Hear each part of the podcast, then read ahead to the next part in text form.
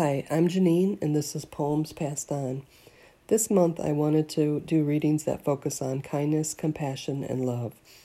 We never know what people are struggling with, and sometimes we don't always understand the way that people act.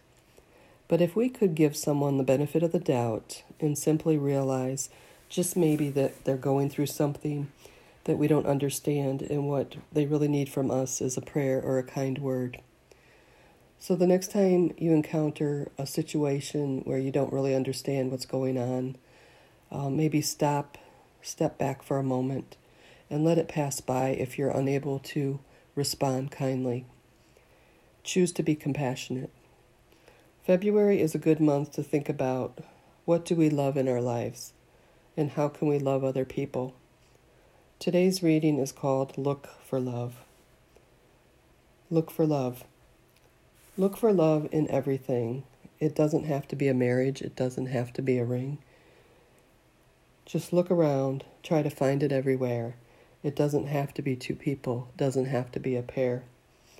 If you can open your eyes to see with love, then you've made the connection on earth from above.